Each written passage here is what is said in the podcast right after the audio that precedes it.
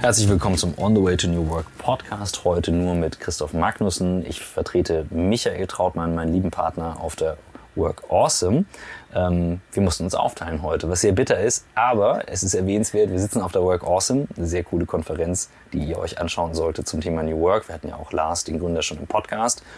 Und da es kaum einen Spot gab, wo wir hin konnten, haben wir unsere Freunde von SAP gefragt, die auf der Future of Work Tour sind, in ihrem echt coolen Airstream-Trailer. Alles komplett umgebaut. Und ich wollte ja immer einen Airstream kaufen. Ähm, und hier ist wirklich alles noch äh, mit Technik versehen. Also ich könnte jetzt Alexa sagen, dass sie den Kaffee macht. Das mache ich jetzt besser nicht. Und ich freue mich ganz besonders, weil ich nachher ein Panel moderieren darf. Und meine beiden Gäste sind schon da und wir können uns in Ruhe kennenlernen. Nadine Nobile und Sven Franke von CoX bekannt für das Thema New Pay. Schön, dass ihr da seid. Ja, danke für die Einladung. Danke. Ich würde mich freuen, wenn ihr ein bisschen erzählt, wer ihr seid und wie ihr die geworden seid, die ihr heute seid. Und ähm, ich möchte auch wissen, was das Thema New Pay ist. Oh, wow. Also, wo, wo fange ich an? Ich tue mich immer so schwer zu erzählen, wer ich bin, ähm, weil ich immer das Gefühl habe, irgendwas kommt immer zu kurz. Ja, wir sind Gründer, ich bin Gründerin und Geschäftsführerin von CoX. Das ist sind mal so formal juristische, eher sachliche Aufgaben. Und gleichzeitig sind wir, verstehen wir uns und ich mich auch als Treiberin für neues Arbeiten, Treiberin einer Arbeitswelt, in der Menschen kollaborativ, ko-kreativ zusammenkommen und das am besten in ihrer Vielfalt. Und ja, wir haben dieses Thema New Pay für uns entdeckt ähm, und sind da gerade sehr unterwegs, aber uns treiben eben auch die Themen um, wie arbeiten wir zusammen, was für eine Art von Führung, wenn wir Führung noch in der Zukunft haben, wie sollte und wie kann die aussehen. Und ein Aspekt, der mir noch sehr persönlich sehr wichtig ist, ist das Thema Frauen in New Work. Und ich habe ein virtuelles, wir haben zusammen ein virtuelles. Frauennetzwerk gegründet, New Work Women. Und da sind wir eben auch Initiatorin, Initiator. Was ist dein Hintergrund? Also wie bist du überhaupt in das Thema reingekommen? Ich war auf vielen New Work Veranstaltungen mhm. und habe festgestellt, auf der Bühne sprechen vor allem Männer, die sagen auch tolle Sachen, meistens. Aber ich habe mich gefragt, wo sind denn die Blickwinkel der Frauen?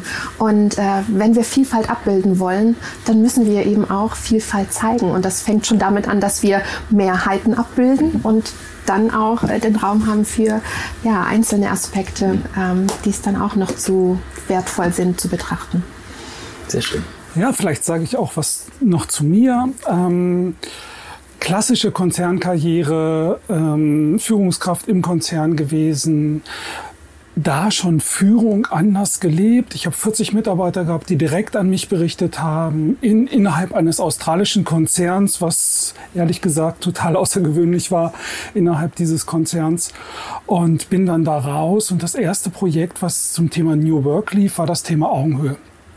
Also wir haben Filme zum Thema neue Arbeitswelt gemacht und wir sind immer tiefer eingetaucht. Dann haben wir CoX gegründet und sehen uns nach wie vor als Thementreiber für neue Themen. Und das, das sind die Themen, die Nadine gesagt hat, mich besonders treibt, aber auch noch um Zukunft Mitbestimmung, ähm, wo ich langjähriges Projekt inzwischen bei der Deutschen Bahn habe zu diesem Thema. Und final sind wir halt auf haben, haben wir uns vor zweieinhalb Jahren die Frage gestellt, was ist denn so ein richtiges Tabuthema? Was ist denn so ein richtiges Tabuthema, auch in New Work? Über was sprechen wir denn nicht? Und jetzt sind wir bei den Gehältern. Und du sagst es, wir sind bei den Gehältern. Also New Pay ähm, Hashtag gesucht, relativ schnell gefunden. New Pay war, war schlüssig für uns, also in Tübingen am Küchentisch sozusagen entstanden dieser Begriff und haben uns dann auf so eine Reise begeben. Genau, zusammen mit Stefanie Hornung, unserer mhm. Co-Autorin. Ja, wir haben gesagt, warum sprechen denn die Menschen obwohl so viel an Selbstbestimmung, an Verantwortungsübernahme, an Offenheit auch, ja, Zusammenarbeit zu gestalten, warum tun sie das nicht? Also warum, warum sprechen sie aber nicht über Geld? Ne? Ja. Und hatten dann gesagt, wir machen jetzt erstmal eine Blockparade, um zu sehen, was kommt denn da, was ist denn schon da, unterschiedlichste Perspektiven. Und wir waren damals, das war jetzt eigentlich genau vor zwei Jahren, total geflasht, mhm. weil innerhalb von sechs Wochen hatten wir 55 Blogbeiträge zum Thema Vergütung, aber eben auch, wie sieht Vergütung der Zukunft aus, ja. angefangen von gesellschaftlichen Entwicklungen, äh, auch so Ideen wie, ja, ist nicht eigentlich Zeit das neue Geld? Ist es die neue Währung, in der wir mhm. bezahlt werden möchten oder zumindest einige? ähm, haben über Grundeinkommen und dann eben auch aus Organisationen haben uns Geschichten erreicht, die erzählen, erzählt haben, äh, wie sie zu ihrem eigenen Entgeltmodell gekommen sind. Und das hat uns so gepackt, dass wir gesagt haben, da wollen wir noch mehr erfahren. Und ja, haben dann gesagt, wir schreiben jetzt ein Buch über das Thema New Pay und wir wollen nicht einfach Modelle darstellen. Mhm. Na, ist ja irgendwie tot. Also ein Modell ja. ist ja erstmal nur ein Bild. Und wir wollen, wollten Geschichten erzählen. Und das haben wir gemacht und machen das auch weiter. Könnt ihr mal ein, zwei Sachen teilen? Also ich habe tausend Fragen gefühlt. Also ich habe vorhin mein Team hier gehabt und äh, hatte gesagt, dass ich euch beide vorher treffe und ich so, oh, mega Thema, äh, das, das, das, das, das. Wir haben ganz viel diskutiert. Also ich sehe da echt äh, nachher auch fürs Panel, wir haben eine halbe Stunde. Also ähm, da sollten wir dann echt Gas geben, weil das Thema ist spannend. Aber teilt doch mal so ein, zwei von den Geschichten, auch vielleicht die, die euch betreffen. Ich glaube, dass ganz wichtig ist, dass wir versucht haben, die gesamte Bandbreite darzustellen. Also von einem klassischen Einheitsgehalt, mhm. jeder kriegt dasselbe, bis zum Wunschgehalt. Also jeder schreibt mal auf den Zettel, was er sich eigentlich wünscht.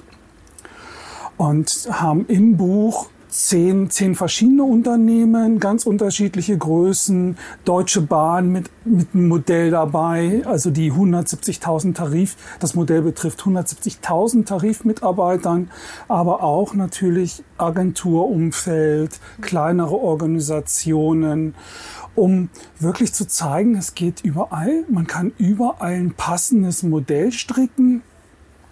Und wenn wir, wenn wir da mal hinschauen, fangen wir bei, bei dem großen Deutsche Bahn-Modell an, die, die angefangen haben, ähm, ein Modell zu entwickeln, wo der Mitarbeiter innerhalb des Tarifvertrages wählen kann, nimmt er eine Gehaltserhöhung, nimmt er mehr Urlaub oder nimmt er eine Wochenarbeitszeitreduzierung. Alles klar, da haben wir vorhin drüber diskutiert. Und die meisten haben tatsächlich sich entschieden für Urlaub. Urlaub. Ja. Spricht ja auch irgendwie dann nicht für den Job eigentlich, ne? Mhm. Oder? Ja, oder für andere Schwerpunkte, die, ja. man, die man im Leben hat. Also zwei, nur zwei Prozent haben zum Beispiel diese Arbeitszeitverkürzung von einer Wochenstunde genommen. Zwei Prozent. Super wenig. Ein Thema, was Gewerkschaften über Jahrzehnte getrieben haben, mhm. nicht angekommen. Mhm.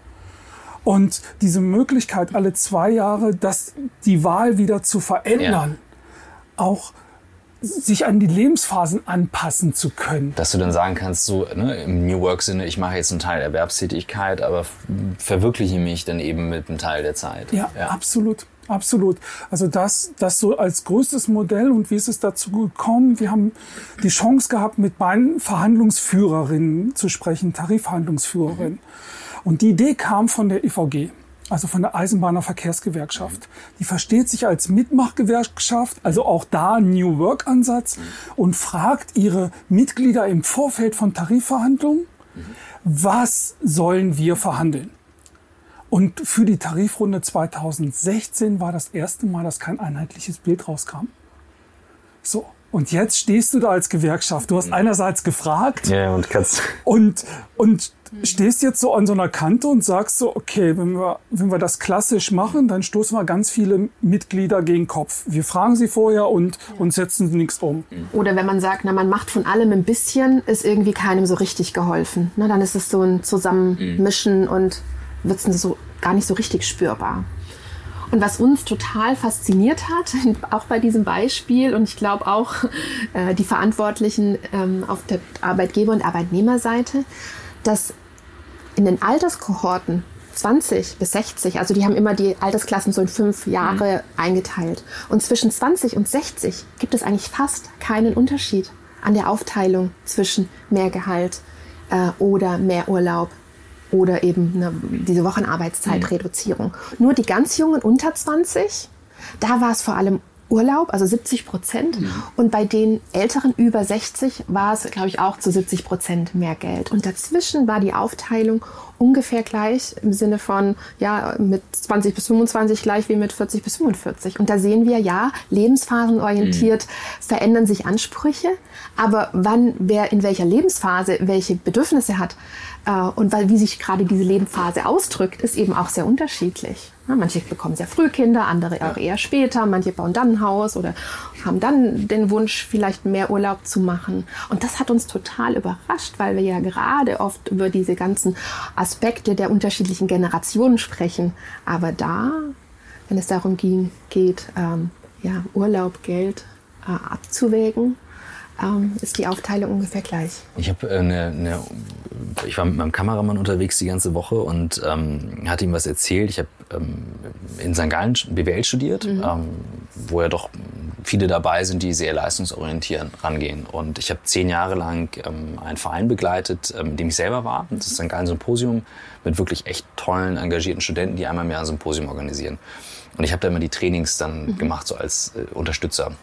Und dann gab es immer so ein Abendessen und die sind so im Schnitt, was sind die, teilweise 20, 21, vielleicht mal 23. Und ähm, ich erinnere mich selber eben an meine Studienzeit, wie viel Druck dann auch da war teilweise. Und ich konnte immer eine Frage nicht klar beantworten, die habe ich mir so weggeschoben. Und die habe ich denen immer gestellt. Und dann habe ich mir gesagt, what's your number? Und dann sagen die mir, wie, wie meinst du, what's your number? Ich so, ja komm, what's your number? Sag mal, was möchtest du verdienen? Mhm. Ja, wie im Jahr oder im Leben? Ich so, such's dir aus. Mhm. Und wenn dann so diese, diese Hemmschwelle gefallen ist, dass sie sich mal getraut haben zu sagen, dann kam einer und sagte, naja, also erster Job gerne so 120.000. Mhm. Der eine sagte so, also ich bin auch mit irgendwie 80.000 oder äh, und der eine sagte 250.000. Und einer war großartig, der sagte so, ich möchte in meinem Leben 100 Millionen verdienen. Okay, krasses Ziel. Und dann kannst du aber, ich nehme das alles erstmal ernst und sag mal, nicht werten. Und habe dann gesagt, okay, du kannst aber daraus ableiten, was müsstest du dafür tun, um das zu mhm. machen? Und dann sagen die, aber was soll das bringen? Ich sage, ganz einfach, wenn du diese Zahl nicht hast, dann machst du automatisch jedes Mal, wenn es mehr gibt, mehr. Ohne zu sagen, ich bin angekommen. Mhm. Und ich finde diese, diese What's Your Number-Frage mhm. für sich selbst zu beantworten essentiell. Ich will natürlich so ein bisschen in die Richtung gehen, Grundeinkommen, Minimum, keine Ahnung. Mich würde ganz klar mhm. interessieren, wie ist diese individuelle Perspektive bei den Leuten? Was habt ihr daraus wahrgenommen? Also gar nicht das Systemgehalt, mhm. sondern wie beantworten Menschen für sich diese Frage nach, mhm. wie wollen sie bezahlt werden? Das ist, das ist ganz spannend und ganz individuell. Wenn wir mit Organisationen an diesem Thema Gehalt arbeiten, dann machen wir eins komplett anders als die klassische Vergütungsberatung. Wir gucken von der Kulturseite. Mhm. Also mit Rahmenbedingungen, Budget mhm. und Markt, das ist gar keine Frage, aber wir gucken von der Kulturseite. Und die ersten Fragen, die wir stellen, sind, was soll denn euer Gehaltsmodell erfüllen? Also Fairness, leistungsgerecht, diese ganzen Parameter, da mal erstmal drauf zu schauen, bevor wir auf so eine Zahl kommen. Mhm, mhm. Das ist ein wichtiger Aspekt und auch diese Zahl beantwortet jeder ganz, ganz unterschiedlich. Wir haben das Thema Wunschgehalt, also das Ende unserer Skala sozusagen mit, mit Wigwam, ähm, die Wunschgehalt haben. Und die mussten zum Beispiel eine Untergrenze definieren. Ach, dass Leute nicht noch weiter runtergehen. Mhm. Weil die das Gefühl haben, man darf das nicht. Das ist genau das Ding. Ne? Wenn du fragst, what's your number, dann haben Leute das Gefühl, ich darf nicht übertreiben. Sag hau die ehrliche Zahl raus, die du im Kopf hast. Mhm. Naja, und gleichzeitig ist es natürlich so, wenn ich dich jetzt frage, wie viel möchtest du verdienen, mhm. dann ist das jetzt erstmal ein individueller Wunsch. Ja. Der ist aber losgelöst von dem Kontext. Ja.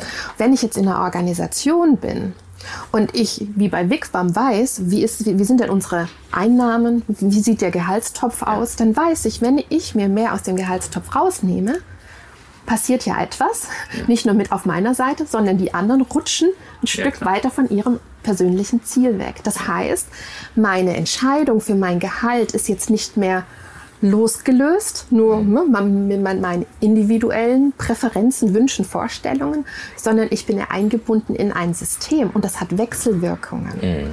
Und das ist eben auch ein Grund, warum unter anderem wir beobachtet haben, dass, es, dass du wirklich eher eine Untergrenze brauchst, weil dieses, ja, was nehme ich mir denn raus? Also im wahrsten Sinne des Wortes.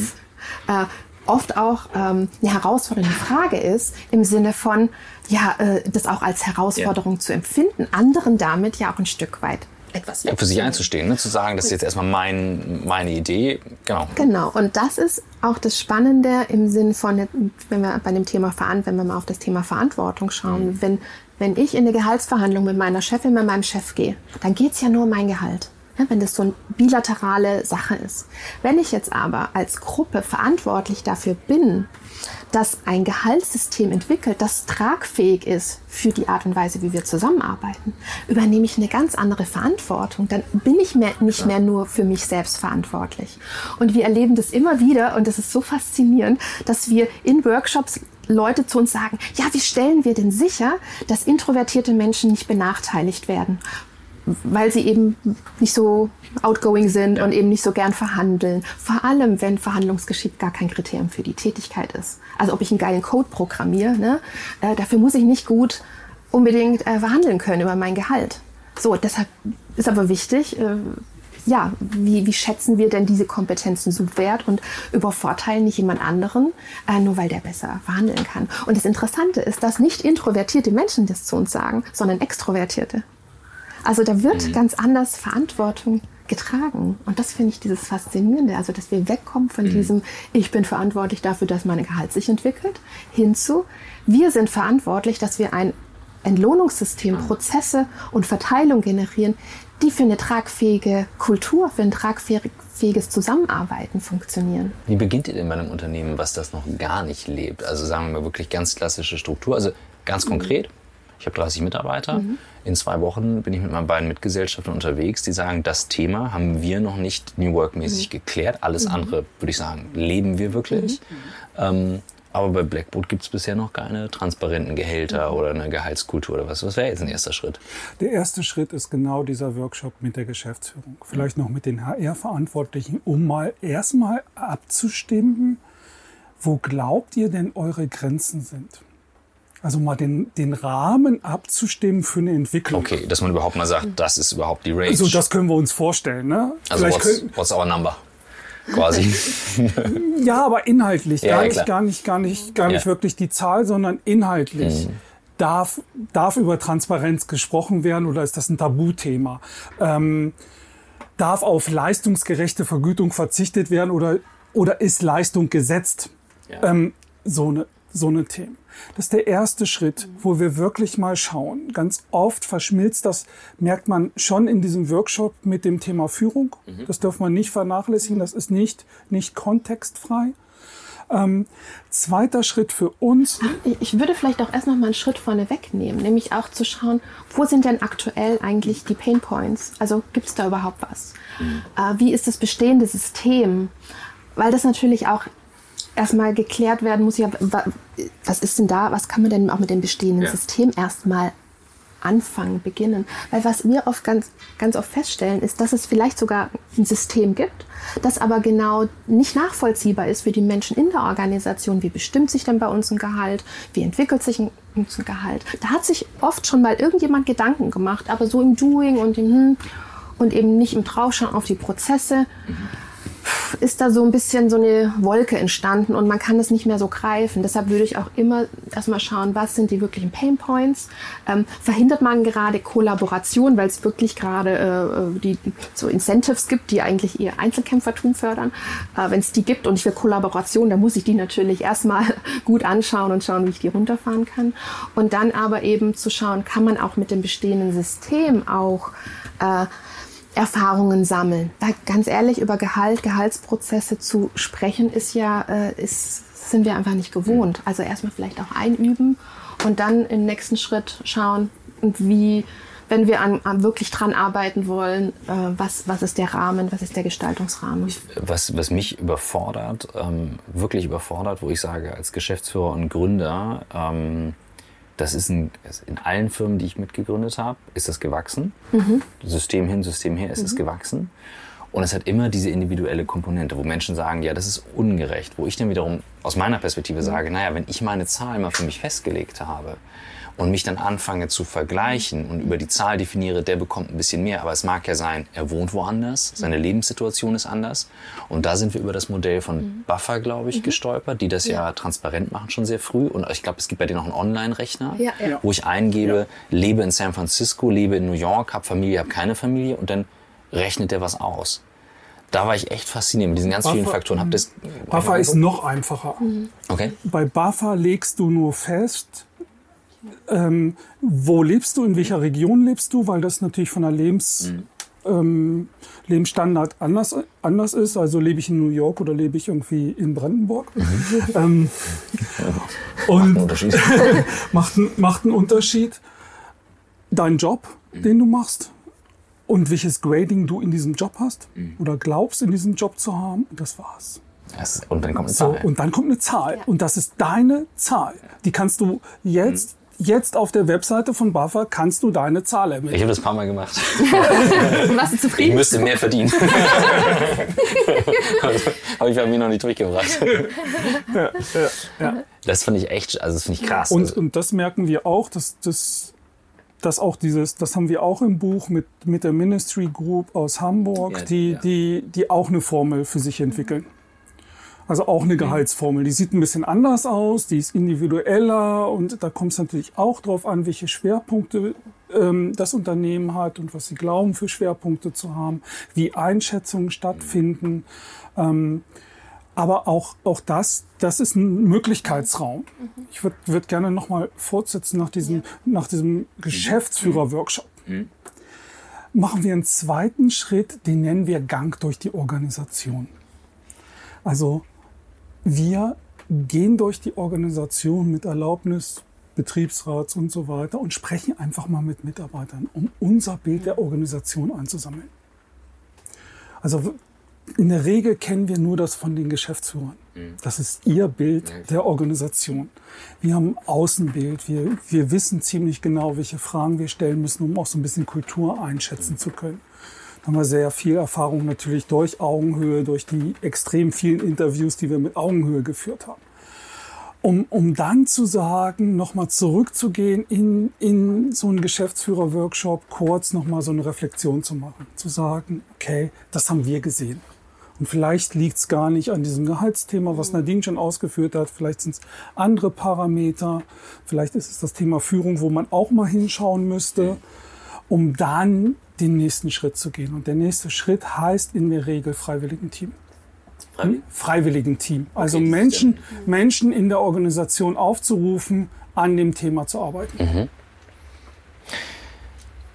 okay, große Herausforderung, die ich sehe, wenn wir jetzt sagen, okay, jetzt haben wir das gemacht, durchgeführt, wir haben eine Idee, wir haben einen Plan. Jetzt gibt es doch immer noch einen für mich Haken an der Sache. Wir haben ein 40-Stunden-Modell, was aus der Industrialisierung kommt, also für mich völlig veraltet ist in einer Dienstleistungsgesellschaft. Eine Kollegin von mir, Katharina, meinte vorhin auch nur, wir sind in Deutschland bei, ich glaube, 70 Prozent Dienstleistung oder sowas. Ähm, und, und brach das in die Diskussion, brach das in die Diskussion. Und ähm, die Frage, die wir uns immer wieder stellen, als Dienstleister sind wir zeitgebunden. Wie nehmen wir denn Zeit als Komponente raus? Es sei denn, wir sind Quantenphysiker und sagen, Zeit ist relativ äh, oder es gibt nur eine Zeit. äh, Ja, aber wie nehmen wir denn, wie nehmen wir denn Zeit raus als Komponente? Und das finden wir, also wir haben drei Teams. Ne? Wir haben ein Content-Team, die sind zeitungebunden. Ich zum Beispiel sitze mit hier euch und ist das jetzt, ne, die Zeit irgendwo aufschreiben? Dann haben wir ein Beratungsteam und ein Technikteam. Technik hat mit Tools zu tun, werden daran gemessen, Beratung an Zeit, Content nicht. Trotzdem messen wir Umsatz und Kosten pro Kopf, weil wir sagen, wir sind insgesamt ein Team und nur die Leistung kommt durch alle drei Teams zustande. Aber das ist schon so, weil ich daran fest glaube. Die Berater sagen natürlich, immer, wir holen aber den Umsatz rein. Und das Content-Team kostet nur Geld. So, wie nehmen wir das als Komponente raus? Die Zeit. Ja, ich finde, die Zeit ist äh, ein sehr spannendes Thema. Äh, ich glaube, das ist auch einer der Gründe, warum wir in vielen Organisationen noch eine Präsenzkultur haben. Ne? Also wie viel Zeit verbringe ich dann auch am Arbeitsplatz oder wie viel Zeit verbringe ich äh, vor dem Rechner? Ich wollte gerade sagen, morgens hinter einem schwarzen Bildschirm verstecken und möglichst ungesehen einmal zum Klo zu kommen am Tag, ja. Das fanden wir deswegen, haben wir das auch unter anderem mit dabei im, im, äh, auch, äh, im Buch, äh, den Lasse Reingans mit seinem Fünf-Stunden-Arbeitstag oder mit deren Fünf-Stunden-Arbeitstag, weil die zum Beispiel sagen, ja, wir schaffen es gleich in fünf, wie andere in acht. So, wenn ich jetzt auf Stundenlohn betrachte, ist das ja eine komplette, also ist ja richtig hohe äh, Stundenlohnerhöhung. Ne? Gleiches Gehalt bei fünf statt bei acht Stunden. So, und jetzt sagen die, wir machen aber die gleiche Leistung. Wenn ich also sagen würde, ich in dem Fall ein, ich definiere Leistung in einem, be einem bestimmten Parameter, äh, die wird erbracht, dann ist es ja keine Lohnerhöhung. Ne? Also, was ist es jetzt? Und ich glaube, ich, ich glaube und ich hoffe, dass Organisationen da noch sehr viel experimentieren werden. Da, da gibt es noch relativ wenig. Habt ihr Beispiele? Naja, wir haben, wir haben es heute, heute auf der Konferenz gehört, dass, dass Microsoft in, in Japan experimentiert hat mit einer Vier-Tage-Woche. in Ja, ich Japan. ja, ähm, wo die Kultur ja noch ganz, ganz anders ist. Wir haben den Lasse Reingans mit seiner Fünf-Stunden-Woche. Wir haben ja dieses, dieses dieses gedankliche Konstrukt der Deutschen Bahn auch zu sagen, naja, vielleicht ist es das gar nicht mehr, vielleicht ist Freizeit viel, viel wichtiger. Wie dealen wir denn Freizeit gegen, gegenüber über Geld? Also auch da Optionen zu öffnen und zu sagen, entscheide dich doch. Willst du mehr Geld? Willst du mehr Fre Freizeit?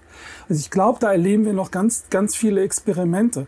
Und ich meine, klar, im Dienstleisterbereich, wir sind, wir sind jetzt als Begleiter von Organisationen unterwegs, da hast du ja auch genau dieselbe Herausforderung. Verkaufst du jetzt einen Tagessatz? Was verkaufst du eigentlich? Verkaufst du das, was am Ende rauskommt? Wie rechnest du es ab? Welche Sicherheit braucht aber auch der Kunde? Ja. So, also welches Sicherheitsbedürfnis hat der? Ähm, da sind wir so stark am Anfang und das macht es so spannend, nämlich genau mhm. da mit einer Organisation reinzugehen und da hinzuschauen und zu sagen, okay, für was ist bei euch, also was verknüpft ihr denn mit dieser Arbeitszeit? Oder geht es nicht vielmehr darum, diese Leistung abzuliefern mhm. in einem bestimmten Zeitfenster, was auch immer. So. Und aber auch bei uns wäre das zum Beispiel total schwer. Ne? Also ich wüsste jetzt auch gar nicht, wie wir, also im Moment, ne, wie wir das zum Beispiel für uns entkoppeln. Aber gleichzeitig ist es auch so mit Steffi Hornung, mit der wir das Buch mhm. geschrieben haben, also wenn wir da auch wieder in Arbeitszeit gehen. Sie hat zum Beispiel mehr geschrieben am Buch als wir, weil sie den dritten Teil, da hat sie das meiste geschrieben, was wir zu dritt aber eben ja, mhm. äh, an, an Wissen generiert, Erkenntnisse zusammengesammelt haben. Und es wäre ja total bescheuert, wir, die wir keine Profi-Journalisten sind, schreiben diesen Teil, weil wir ja viel länger brauchen als Sie, die, äh, die eben ja, im Schreiben ja viel schneller vorankommt. Also mhm wenn man dann sagen würde, ja, wir bezahlen Arbeitszeit, dann hätte ich für die Arbeitszeit, wenn ich das gleiche gemacht hätte, sehr viel mehr gekriegt, weil ich länger dran gewesen wäre für die gleiche Aufgabe. Ja. Äh, da bei den Journalisten zählt man deswegen ja oft auch Zeichenzahl. Aber dann bin ich wieder, was ist die Qualität? Das ist auch ne? krass, ne? Also ja. das kannst du ja auch nicht machen. Ne? Also ja. du hast einen Impact mit einem Artikel, der kurz ist. Und ähm, bei uns ist also mal ein Beispiel, wir haben manchmal Videos, die sind in irgendwie einer Viertelstunde gemacht und gehen raketenmäßig ab. Und dann hast du was ja. super Aufwendiges und das krebst auf YouTube rum und du fragst dich, wo ist das Problem? Wie willst du das messen? Ja. Und äh, wir haben aufgehört, das zu messen. Also ich nehme jetzt uns ja. als Beispiel, wir stecken mittendrin und vielleicht hilft das Leuten. Wir verkaufen ja manchmal Vorträge, ähm, wir verkaufen Content-Produkte, wir haben die Beratungsprodukte. Und dann sagte einer bei einem Vortrag, ja, aber Sie sind ja nur eine Stunde da. Mhm. Also hier können Sie ja nicht rechnen. Da sitzen irgendwie 2000 Leute ähm, auf, auf, eine Stunde gerechnet. Das ist ein ganz anderer Impact. Also können Sie ja nicht irgendwie so. Und da muss sie selber, äh, muss ich dann, als er dann versuchte zu verhandeln, muss ich dann echt schmunzeln und sagen, naja, also das ist jetzt echt offensichtlich, dass das ein halt ganz anderes Produkt ist, was ja. ich da kaufe. Ja. Was ich mich nur dennoch frage, wenn wir jetzt über Gehälter und Co. Reden, dann identifiziere ich mich ja mit meinem Job und habe das mhm. Gefühl, ich bringe halt Leistung X. Und ich muss ja auch das Gefühl haben, ich bin Teil des. Teams. Das heißt, wie gesagt, wir haben es jetzt so gelöst, dass wir sagen, wir messen Umsatz und Kosten über alle und trennen es nicht auf, mhm. weil wir sagen, es ist eine Gesamtleistung, mhm. auch wenn das natürlich total hypothetisch ist. Mhm. Und da frage ich mich echt, wie kriegen wir das gelöst? Weil diese, diese Dienstleistungen, die wir erbringen, auch in der Zukunft, die sind ja so vielfältig wie eben die Lebensgeschichten vielfältig sind. Also ich glaube, die Lösung, also die Lösung, die werdet, also ihr werdet den Gral, Heiligen Gral wahrscheinlich nicht finden. Also, Mensch, ach Mann. Sondern ich glaube, es ist immer eine Annäherung mhm. und das wird immer wieder davon abhängen, auch weil ihr euch ja auch weiterentwickelt. Was passt jetzt? Was ist jetzt die beste Lösung? Aber nicht die perfekte, weil die perfekte dafür müssten wir vielleicht auch, also selbst wenn sie gäbe, wie viel müssten wir investieren, um sie mhm. zu entwickeln? Das fanden wir zum Beispiel auch bei Wigwam, die sich auch für dieses Wunschgehalt entschieden hatten, so ähm, prägend, dass sie gesagt haben, es soll aber auch einfach bleiben. Wir wollen da gar nicht so viel Ressourcen jetzt auch in einem 20, 25 Mann-Team in unsere Gehaltsentwicklung stecken. Also war dann wieder der Voll, haben sie gesagt, okay, dann versuchen wir es jetzt einfach mit dem Wunschgehalt. Es wird eh nie alles abbilden, was man an Perspektiven und an, äh, an Gedanken, an Blickwinkeln reinbringt. Und so sind sie auf ihre Kernprinzipien, haben sie sich zurück ähm, besonnen, äh, es sollte einfach sein und das System sollte für sie solidarisch sein. Und ihre, ihre Beschreibung von Solidarität bedeutet, dass sie dem anderen lassen, was er oder sie im Gehalt abgebildet haben möchte und das mitzutragen.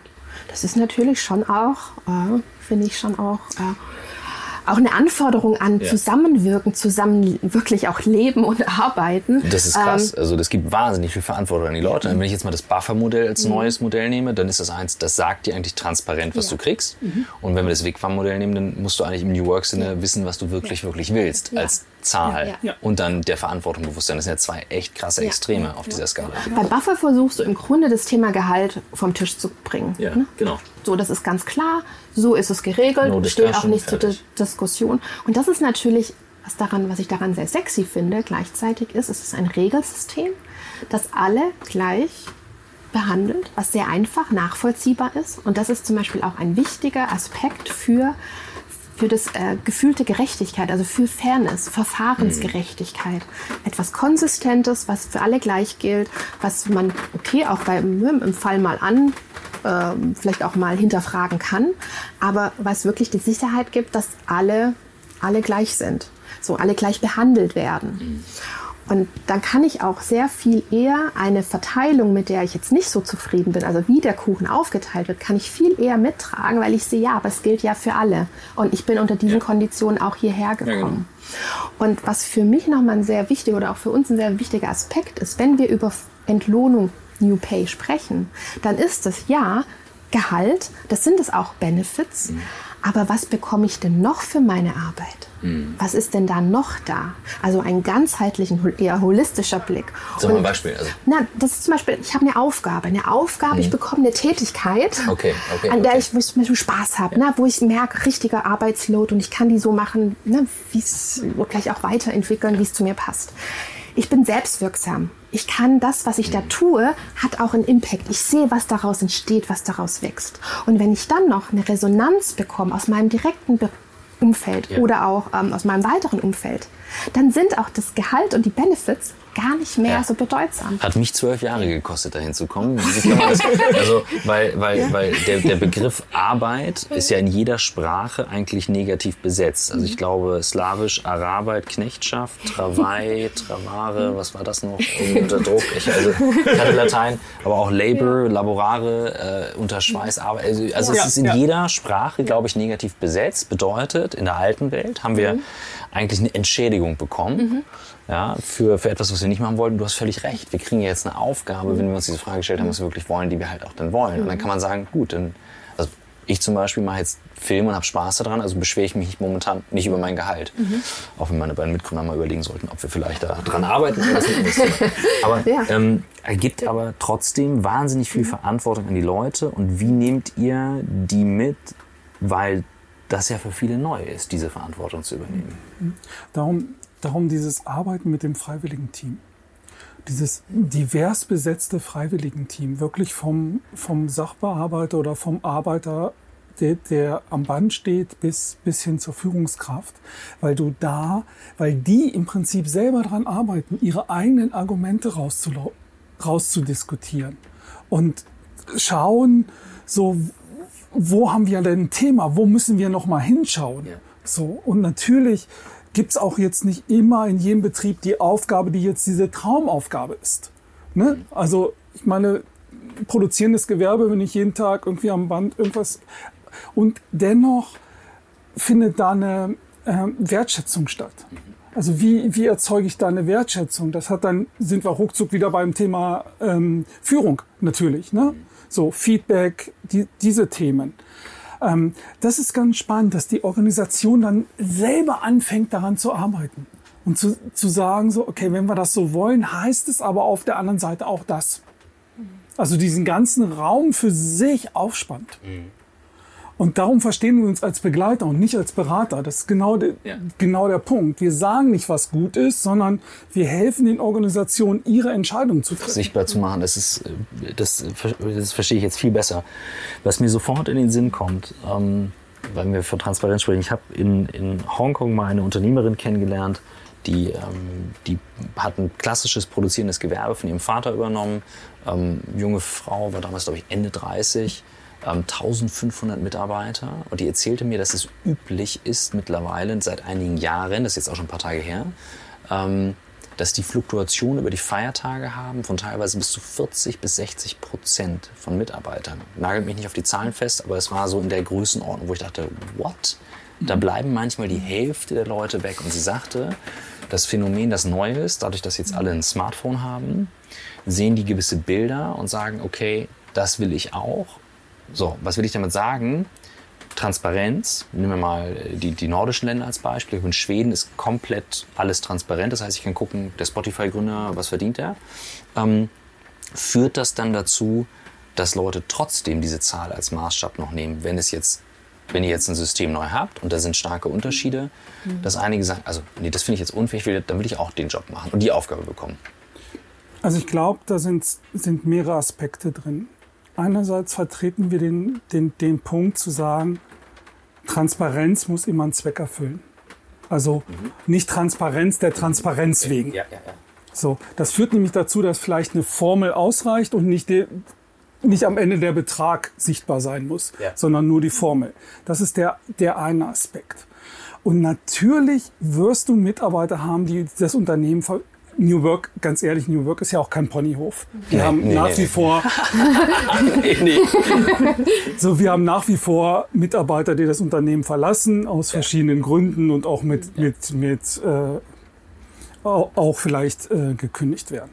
So, also das ist ja nicht losgelöst. Und gleichzeitig zeigt das ja was auf. Wir wissen ja auch, wer, wer wegen Geld kommt, geht auch wegen Geld. So. Und gleichzeitig wissen wir von Organisationen, die sehr viel Mühe geben mit Austrittsgesprächen, dass nur 10 Prozent der Leute wirklich wegen Geld gehen. 90 Prozent gegen wen anderen. Und da hast du einen großen Block Führung. Sicherlich 60, 70 Prozent gehen wegen der Führungskraft. Mhm oder wegen dem Führungsumfeld. Mhm. So. Also das ist nur so, so, so, ja. so ein ganz kleiner Teil.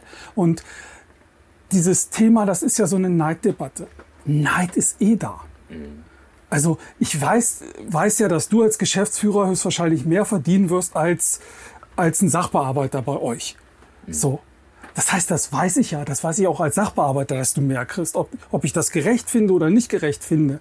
So, diese Neiddebatte ist da. da. Ja. Ob, ob das nun 60.000 Unterschied sind oder 20.000 Unterschied, ändert an der Neiddebatte nichts. Das ist ja die, also Michael bringt ja auch immer wieder das Beispiel von Google, die das ja gemessen haben, was du gerade sagst, auch mit dem Thema Gehalt. Die sagen, ein Gespräch mit dem Senior drüber mhm. hat irgendwie 75 Prozent mehr Wirkung mhm. auf, dass die Leute da bleiben. Mhm. Also das Thema Wertschätzung der Arbeit. Ne? Also ja. wenn ich, also da musst du aber ganz, ganz viel kommunizieren, ganz gute Wege finden. Und, und im Idealfall, weil viele auch beim Thema Wertschätzung auch an Gehalt denken. Und das würden wir, würde ich mittlerweile zum Beispiel sagen, verneinen. Ein, ein Entlohnungssystem soll ein Regelsystem sein. Ein Regelsystem, was Prozesse das Verfahren regelt und die Verteilung regelt. Und das kann nicht Wertschätzen, ja. das ist ein Regelsystem. Wertschätzung ist eine Beziehungsqualität. Na, wie geht man miteinander um? Ja.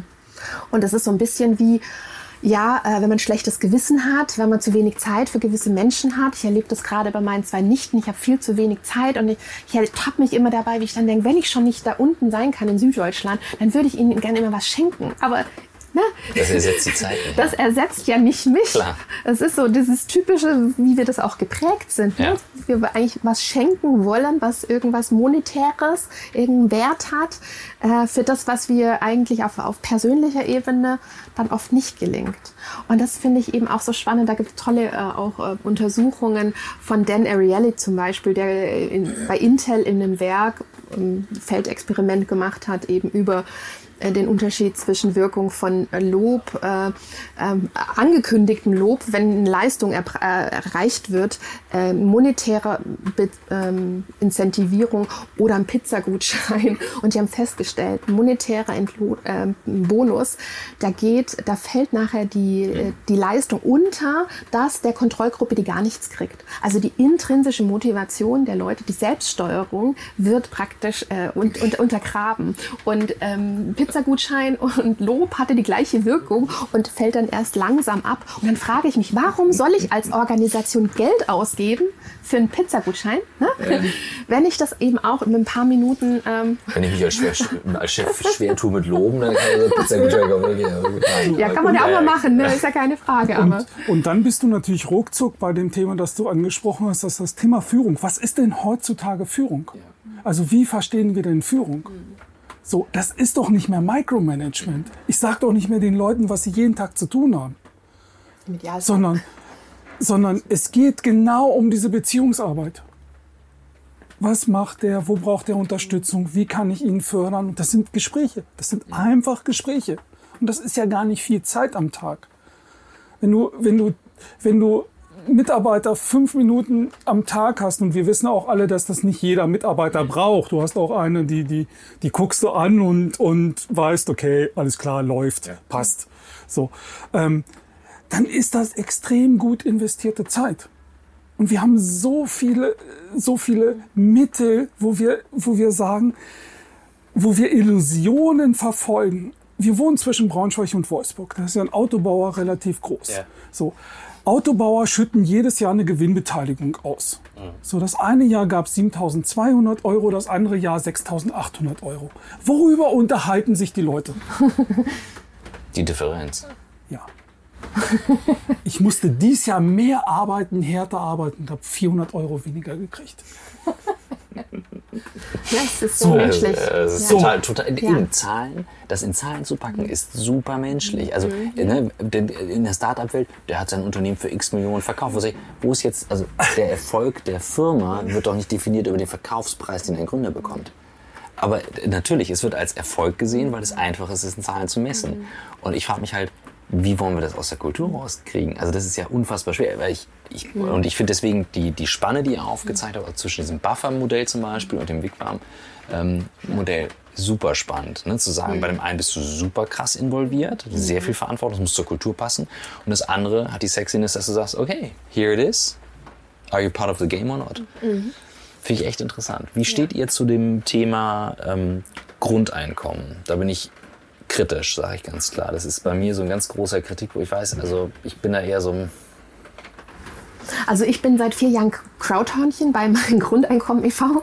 Das heißt, ich ja, zahle okay. jeden Monat einen ja. kleinen Betrag, damit Grundeinkommen verlost werden können und okay. ihre Erfahrungen sammeln. Also hast du mit mir einen Gegenspieler, Gegenspielerin. Und ich glaube eben, was, was ich an dem bestehenden System, also ich bin vor allem eine eine, äh, eine, ein kritischer Geist, was das bestehende System angeht, weil ich sehe, dass da wirklich viel Ressourcen verschwendet werden. Auf der einen Seite viel Geld, ja, was auch Menschen natürlich gegeben wird, aber eben auch, was habe ich denn eigentlich an Kontrollkosten? Mhm. Was habe ich und das, was habe ich an Sanktionskosten? Äh, was habe ich an Justizkosten? Mhm. Weil dann äh, die meisten der, der Verfahren eigentlich ja auch wieder ähm, äh, zugunsten der Hartz-IV-Empfänger beispielsweise äh, entschieden werden. Und dann denke ich, das, sind, ist so ein Kostenapparat und auf was zahlt der ein? Was mhm. macht dieser Kostenapparat? Der kontrolliert, der sanktioniert. Der entsteht für mich kein, kein Leben daraus, kein Mehrwert. Und deshalb bin ich neugierig. Ich möchte wissen, was passiert, wenn Menschen abgesichert sind. Und was könnte dann mit den Menschen, die heute äh, ihre Kunden sanktionieren müssen, was könnten die einen Beitrag leisten, Menschen zu entwickeln, zu fragen, was brauchst du? Was brauchst du gerade, damit du einen Schritt für dich weitergehen kannst? Und eben nicht schon mit dem Holzhammer dastehen und sagen, und wenn du das nicht machst, dann, dann wirst du von mir äh, sozusagen direkt äh, oder unmittelbar äh, bestraft. Und ganz ehrlich, ich finde das so erschreckend. Wie auch Kinder ähm, davon betroffen sind, wenn ihre Eltern sanktioniert werden. Natürlich, klar. Ja. Dies, also das kannst du ja auch nicht, da in dem Fall wird es ja auch nicht rausgenommen. Ich habe heute oder gestern war es im Fernsehen, dass die Linke angefragt hat, wie viele Kinder denn davon betroffen sind von diesen Sanktionen. Das macht mich ganz betroffen, mhm. weil das sind eh schon die Schwächsten.